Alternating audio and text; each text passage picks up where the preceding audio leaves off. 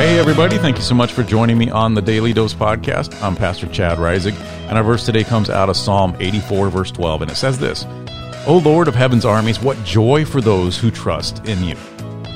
Have you ever taken the time to look up what your name means? If not, you should do it sometime. I mean, it's a lot easier than in past days because you can actually find it online rather than having to go to the library to do some research. A simple Google search will give you some clues about what your name indicates about you. So, for example, when you Google my name, Chad, one of the definitions is battle warrior. Of course, in many respects, I'm a lover, not a fighter, but yeah, I can throw down over the things that are important in life, such as my faith, family, and friends. Now, of course, in modern society, we oftentimes don't give a lot of thought to the meaning behind names when we stick one upon our babies. For example, both my kids have names that we thought just, quote, sounded right.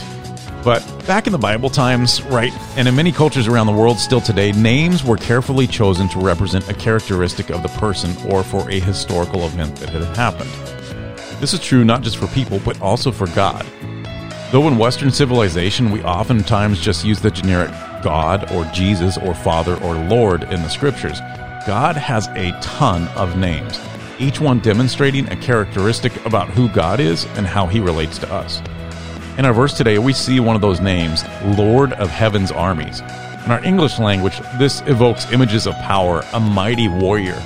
In the Hebrew, this translates to Yahweh Saba, which means Lord of those who wage war. I mean, that's pretty cool, right? Additionally, this verse comes with a promise in this name. It says, What joy for those who trust in you. In other words, when we trust in the power of God who commands the warrior angels and not our own, we find joy.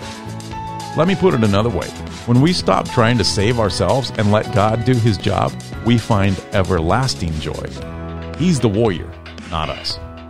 So, family, today and every day, put your trust in the power of the Lord of heaven's armies. Rest secure in his power, his glory, and his strength. You'll never regret it.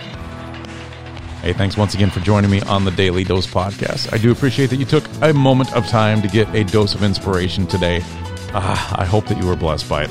Hey, and wherever life finds you today, wherever you may go, whatever you may be doing, I hope that God's blessings find you there as well. Take care until next time, fam.